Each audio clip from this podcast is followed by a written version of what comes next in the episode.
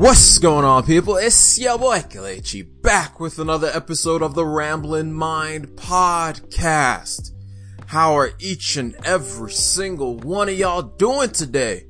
I hope y'all are doing well. I hope y'all are staying safe. Man, we got a lot of news to get to this time around. There's a lot to get to this week. We have a bunch to get to. It's a lot to get to. And this episode is going to be a little bit different because at the same time that I'm recording the podcast, I'm trying to do something special. I went on YouTube and I decided, you know what? Let's go live. Let's try this whole live thing. So if you're watching on YouTube, thank you very much for checking out the podcast. Please, if you're watching on YouTube, drop a comment. Let me know where y'all are watching from. It will be very, very much appreciated. For everybody else listening to this podcast after the fact, thank you to each and every single one of y'all for checking out the podcast. But anyway, we got so much to get into. We got the fact that we have new trade agreements. We got some new IPO news from Airbnb. We got the fact that the virus is surging once again. We got some coronavirus vaccine news that's beautiful. But like we like to do it every single week, we start off with the question of the week. And the question for this week is, what is a free trade agreement? What is a free trade agreement? Put that down in the comments if you're watching online. If not, we'll talk about that in a little bit when we get to it. But we start with this. Everybody in this entire thing forgot everything else because the biggest news of the week is Tesla. Yes, Tesla dominating every single headline. Tesla is finally getting added to the S&P 500. They're finally being allowed into the exclusive club of blue chip stock companies. They're being added to a very limited group of companies, even though it's not that limited because it has about 500 companies on there. But regardless, it's kind of like the ultimate stamp of approval that you can have when you have a company. And Tesla finally got its stamp of approval by being added to the S&P 500. Now, first of all, for anybody who's asking, what is the S&P 500? First of all, where have you been? Where have you been? It means you haven't been listening to the Rambling Mind podcast. But if this is your first time around these parts, thank you so much for listening. We welcome all newcomers around these parts. As a matter of fact, go ahead and subscribe and leave a review on whatever platform that you're listening to this thing on. It would be very much appreciated. But the S&P 500 stands for a stock market index that tracks the 500 best companies in the United States. Sometimes it's more than 500. Right now it's about 505 companies. But regardless, it is the 500 biggest and best companies in the United States. Who decides who gets on the stock market, uh, gets on the S&P 500? Well, they have a committee called the Standards and Poor's Dow Jones Committee. They get together, they look at all the factors that you need to have in order to join the join the uh the index and then they add you into the index if they want you to be in the index. It is seen essentially as the stock market itself. A lot of times when people are saying, "Oh my god, the stock market is up today or the stock market is down today." Usually they're referring to the S&P 500. Sometimes they're referring to the Dow Jones, but most of the time they're referring to the S&P 500 index. So Tesla being added to the index basically is a stamp of approval that Tesla is a worthwhile company to be invested in. Of course, with this news, Tesla stock completely went to the moon. It got on a SpaceX rocket and went all the way to Mars before we can even go to Mars. But regardless, it was launched. It went just like the SpaceX rocket that was launched on Sunday that went to the moon. Well, Tesla went past the moon, went all the way to Mars. Actually, they didn't go to the moon. They just went to the International Space Station. But regardless, the fact is, it was big. It was very, very big. Getting into the S&P 500 is not that easy. There are certain requirements that you have to meet in order to get into the S&P 500. Think of it like the minimum requirements for you to even get a job interview. And those minimum requirements are your shares must be, of course, must be a pu- public company. You must be a publicly traded company. You must be at least eight, worth $8.2 billion and shares must be easily traded on like the New York Stock Exchange or the NASDAQ. You must be a United States company and at least 50% of your stock must be available for public trading. Now, this is the hard part for most people that are trying to join the S&P 500 to meet the minimum requirement. And the minimum requirement is you have to have at least positive earnings in the last five or four quarters. Tesla actually did it for the last five quarters. And that was the most difficult thing for Tesla because if y'all, if you have been listening to me at all on any of the podcasts we've done in the past, one of the things that Tesla struggled with was profitability. For years, Tesla has not been able to be profitable, but now, however, it was finally profitable. So that was the minimum stuff that you have to meet in order to get on the S&P 500. Those are the minimum requirements that you need to meet if you wanted to join the S&P 500 and it met those minimum requirements. But just because you meet the minimum requirements doesn't mean that you're gonna get the job, right? Everybody goes for different job interviews. We meet all the requirements. They look at our resume and they say, okay, we would like to interview you. And basically Tesla got to the interview stage. And the first time around, Tesla didn't get added. That was last quarter. Tesla didn't get added. A lot of people lost faith in it. A lot of people was like, oh, how dare they not add Tesla to it? But regardless, Tesla is in it now. This is like an early Christmas gift to Elon Musk. Tesla will be added to the S&P 500 by December 21st is what all the news outlets say. So, this is big news. It's massive news for anybody who's a Tesla investor. It's massive news for anybody who follows Tesla as a company. It's just overall massive, massive, massive all around. And because of this news, Elon Musk actually became the third richest man in the world, passing both Zuck and Bill Gates, which is just amazing. But apart from Tesla actually joining, in order for Tesla to join the index, somebody has to come off the index. So let me know, who do you think will actually be removed from the S&P 500? My money right now is on some of the oil companies that are on there that have been failing on the bottom 500. So we'll see though. We'll see who actually gets to be on the S&P 500. Keeping up with the news of stocks, we have another big one. We had an IPO from, from Airbnb. Airbnb is one of those companies that we have been waiting for. We've talked about it in the past. We have been waiting for and waiting to see if they're actually going to launch something, if they were actually going to go public. And finally on Monday, they filed an S1 to go public on the NASDAQ. An S1 for anybody who's wondering is a public, is a document that shows, my bad, an S1 is a document that private companies have to file to go pump public. Think of it as if you're trying to make a business, you have to create an LLC. Basically, the, the S1 is the version of showing your past earnings for your business. This way, people who want to invest in your business have an idea of how well your business has been doing. Well, backstory on your favorite way to rent out a stranger's house as your vacation pad. We talked about Airbnb earlier this year. They were gonna supposed to go public around March, April, but that has to be can- canceled because of a certain something called the coronavirus that has been ruining and canceling basically everything this year. Because of that, Airbnb got hit very hard. It had to lay off about 25% of its employees and it lost about 72% of its revenue in the second quarter.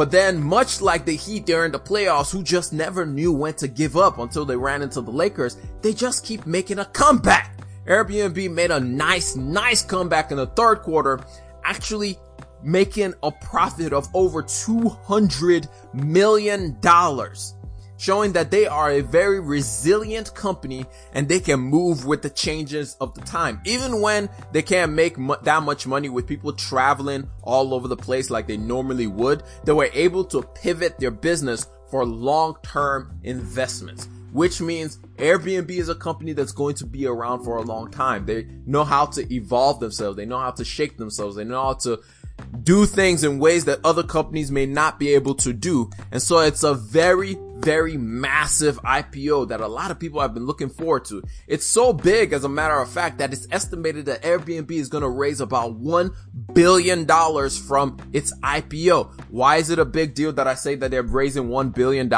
Typically, companies raise anywhere from 100 to 300 million dollars when they IPO. But you can see how much people want to get into Airbnb so badly that they're willing to pay a ton of money. So, For anybody who is looking forward to a new IPO, Airbnb might be a go, um, a way to go. Let me know. What do you guys think of Airbnb? Do you think that Airbnb will be here for the long term? Because unlike other hotels and other travel stock and other leisure stocks, Airbnb has actually been able to be profitable during this whole coronavirus pandemic, unlike the others, which has suffered a great deal during these times. Speaking of the coronavirus, let's get to it. Cases keep spiking up. Cases keep exploding as of yesterday. I mean, in one day we had over 164,000 new cases. So what does that mean? It means we need to do one of two things. Either one, everyone needs to take more pre- the precautions very seriously. Like we need to social distance. We need to keep doing all the things that we know to do, wear masks, all those things that we know we ought to do, not just because we need to protect ourselves, but mainly because we want to protect other people because there are people who have to do certain jobs. There are people who have to be in certain places. There are people who have to do certain things to put food on the table for their family. And why do we have to put them in a bad situation due to, oh, you know, I'm tired. I just want to go do what I want to do, which I'm going to be honest. I was guilty because last week I was feeling the fatigue from this whole pandemic and I was feeling the fatigue of not being able to play soccer and I decided, I just broke and I decided to go play soccer for the first time in months. And you know, it was fun. I'm not gonna lie, it was fun, but at the same time, it's very important that we still ha- take all the precautions in place. And as a matter of fact, because we refuse to do what we need to do, the shutdowns are being put back into place. So states are beginning to limit either how many people can go into businesses or in general just shutting down certain types of businesses. We have Michigan that has started moving high schools and colleges back to online only classes. We have New York that just literally shut down right before I was about to start this podcast. I just read about that. And so schools, they're sending them back home because there's too much of a risk. New York also limited the number of people that can gather, limiting them to less than 10 people or less. The same thing is happening in Georgia well, I won't say Georgia. In Atlanta specifically, they're limiting the amount of people that can gather together. You have to be 10 people or less. The same thing is happening in other parts of the country. But the problem is, unlike spring and summertime, when the problem was mainly in big cities, you know, people were like, oh, you know, it's not a problem. Mainly in Atlanta, the spread was bad. Mainly in New York, California, Los Angeles, that's where it was bad. But now that's no longer the case. The problem is now this is happening everywhere in the country. And the, some of the places being hit the hardest is the rural towns. Is those towns that most people probably don't pay attention to. Most people probably don't know what is going on. And so those towns are being hit the hardest with them not even having some of the things that they need in order to treat their patients because rural hospitals usually don't have the best kind of care available to them to be able to provide the care that their patients need. And so those towns are being hit hard and they're having to fly out their patients. There's only so many patients that you can fly out at one, in one go. And so that's one of the things that's starting to happen is starting to hit. The good news is death rates were not that high, but it seems like the death rates are starting to climb back on. So the biggest fear that most health officials have right now is our healthcare system is going to get overloaded just like it was earlier in the year when they had to start making decisions on who they were to treat and who they weren't to treat. Speaking of healthcare systems, the good news concerning the vaccine and concerning the virus is we have another vaccine candidate. Last week, Pfizer came out and announced a 90% effective vaccine for the virus, which everybody was excited and the stock market exploded. And then this week, Moderna came out and said, haha, we see your 90% and we raise you 94.5% effectiveness. And so we have a better vaccine in every phase, in every phase of the word than the Pfizer vaccine because this vaccine from Moderna actually allows you to store it in like regular conditions. You know, the Pfizer vaccine, you have to, you have to have like Sub-Zero walking around with each and every single vaccine vial because that thing needed to be stored at negative 94 degree Fahrenheit. How are you supposed to take that thing and share it to people and give those vaccines to people? Moderna's vaccine, on the other hand, can be stored in a regular freezer, in a regular fridge for up to six months, which is pretty pretty great if you ask me. So it's good news that we're getting vaccines, but regardless, it's gonna be probably mid spring next year before anybody gets these vaccines, or even yet, it's gonna be late fall before most people will actually have taken this vaccine. This is why it's so important for us to actually keep on our toes with this whole coronavirus pandemic and actually stay on our toes with this entire thing. Moving on from there and keeping our theme of staying in healthcare, Amazon just keeps on disrupting industries. Amazon just keeps on doing what Amazon do- does. And this week they decided we're dropping another bomb. We are getting into the pharmacy game.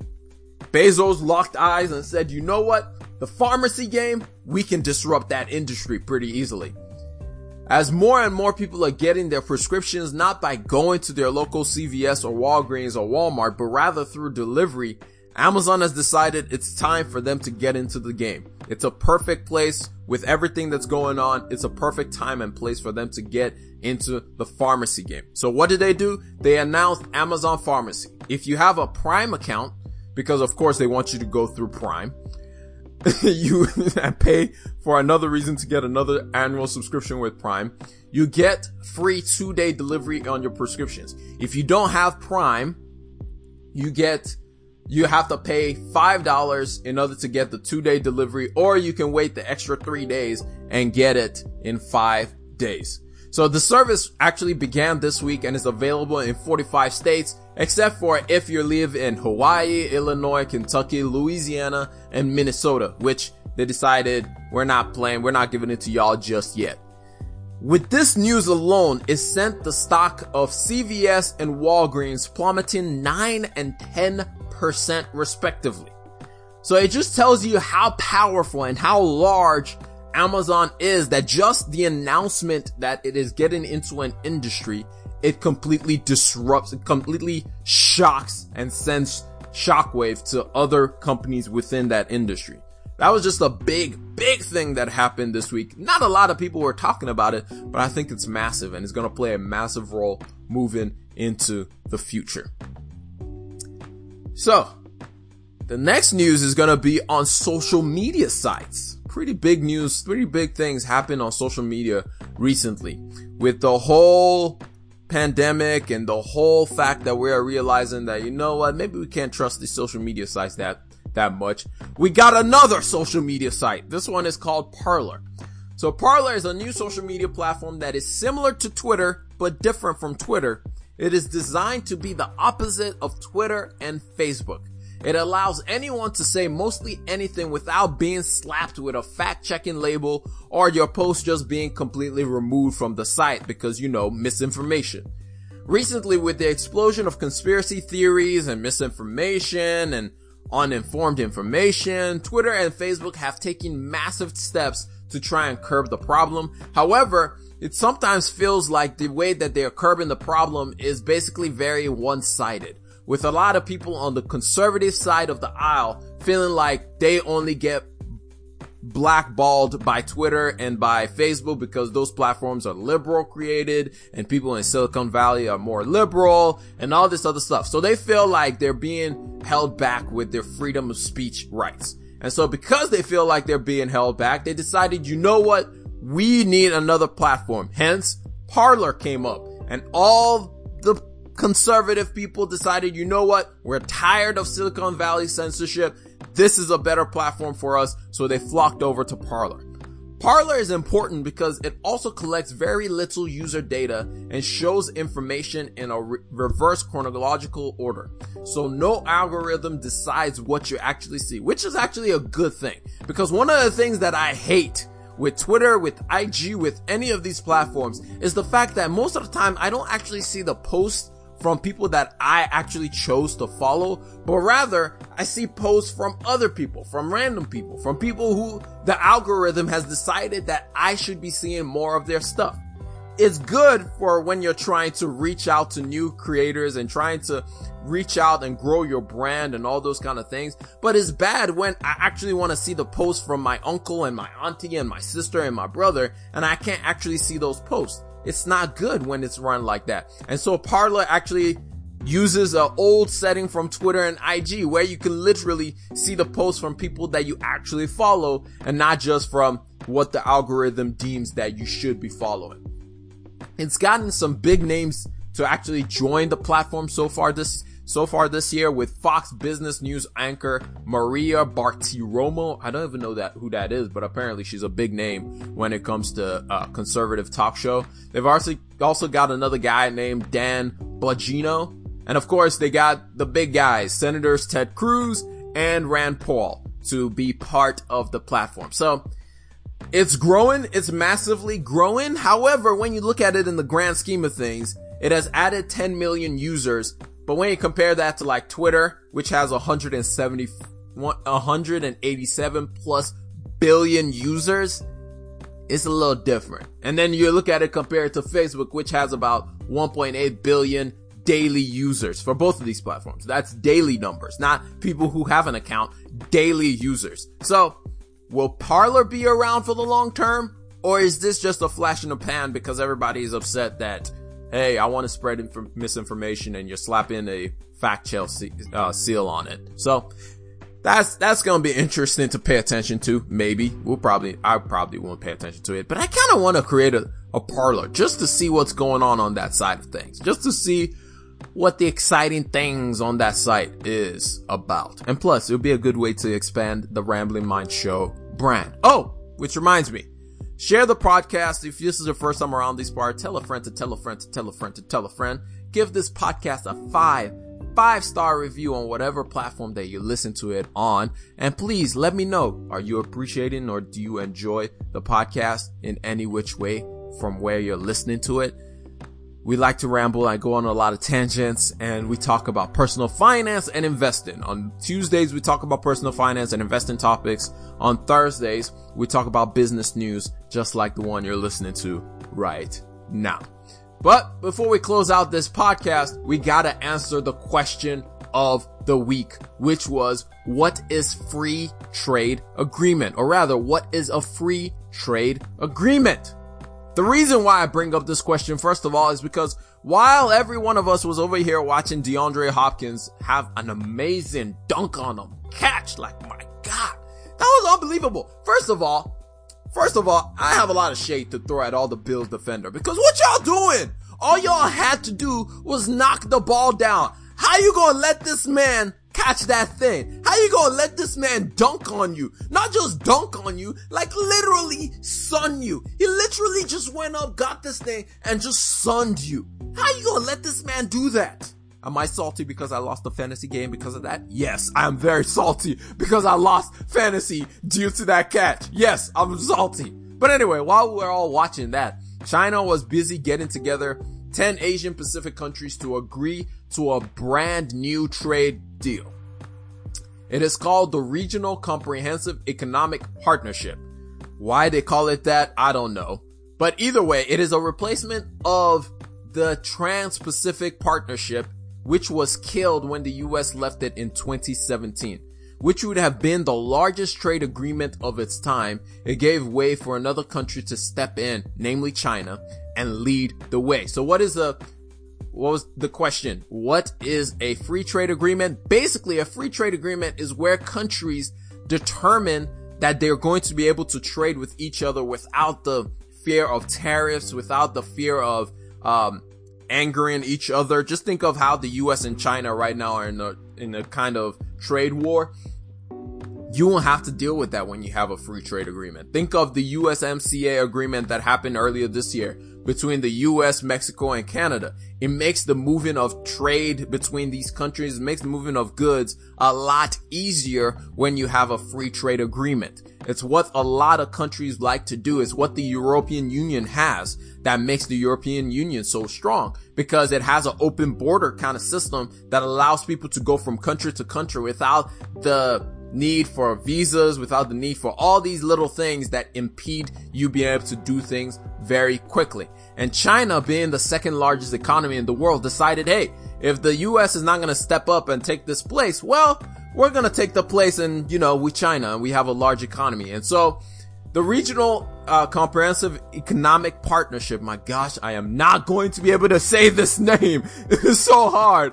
Has 15 countries in it, including Australia, New Zealand, and rivals Japan and South Korea. That is a massive deal that China was able to get on terms with, Jap- uh, with Japan and South Korea.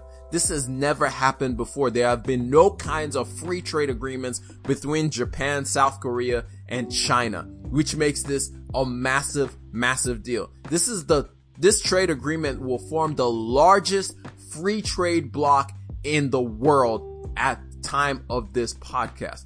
The even bigger deal is that this allows China to come more on the world stage as a world leader, pushing even unusual, or rather pushing usual American allies to sign this agreement. This is just another challenge that Joe Biden will face in his first four years in office. How will he be able to create another agreement for trade that will put the US at the center of the trade agreement, which is one of the things that the US has had going for it for years now is the fact that it has been basically at the center of every major trade agreement. It's basically decided and called out whatever trade agreement has happened. And now that China has kind of stepped up into that gap because of everything that's been happening in the last four years, we'll see what happens as we move forward. But anyway, that's all I got for y'all in this episode. It was a little bit weird because I'm trying to do both a live stream at the same time as record the podcast, but we'll see how this goes this time around. Let me know your thoughts. Hit me on up on socials.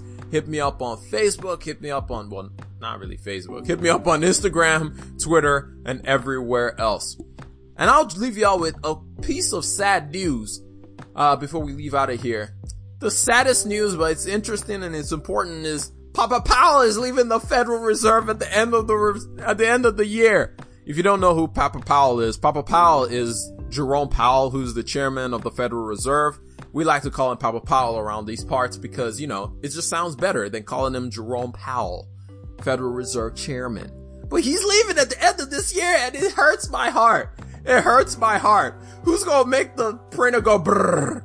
Like, man, it's sad. It's sad. We're so excited about Papa Powell because he did a lot of good things with the chair. I mean, I, I mean, he didn't really change much of anything, but one of the things that he did at the federal chair or rather at the Federal Reserve was he made it a lot more transparent and he made uh, working towards the goal of more equality in the system a lot more better. So it was going to be sad to see him go, but hopefully we'll get somebody in there that will actually keep things moving in a positive direction. But anyway, oh, and Bitcoin hit another all time high at $17,000 a coin. But who cares? I'm just kidding. That's pretty massive. But anyway, that's all I got for y'all today. I hope y'all learned one, maybe two things out of this entire thing. And I'm gonna catch y'all up on the next one. Let me know your thoughts on this podcast. Thank you to each and every single one of y'all that has been listening to this. And remember, generosity is always greater than greed. God bless each and every single one of y'all. And I'm out. Peace.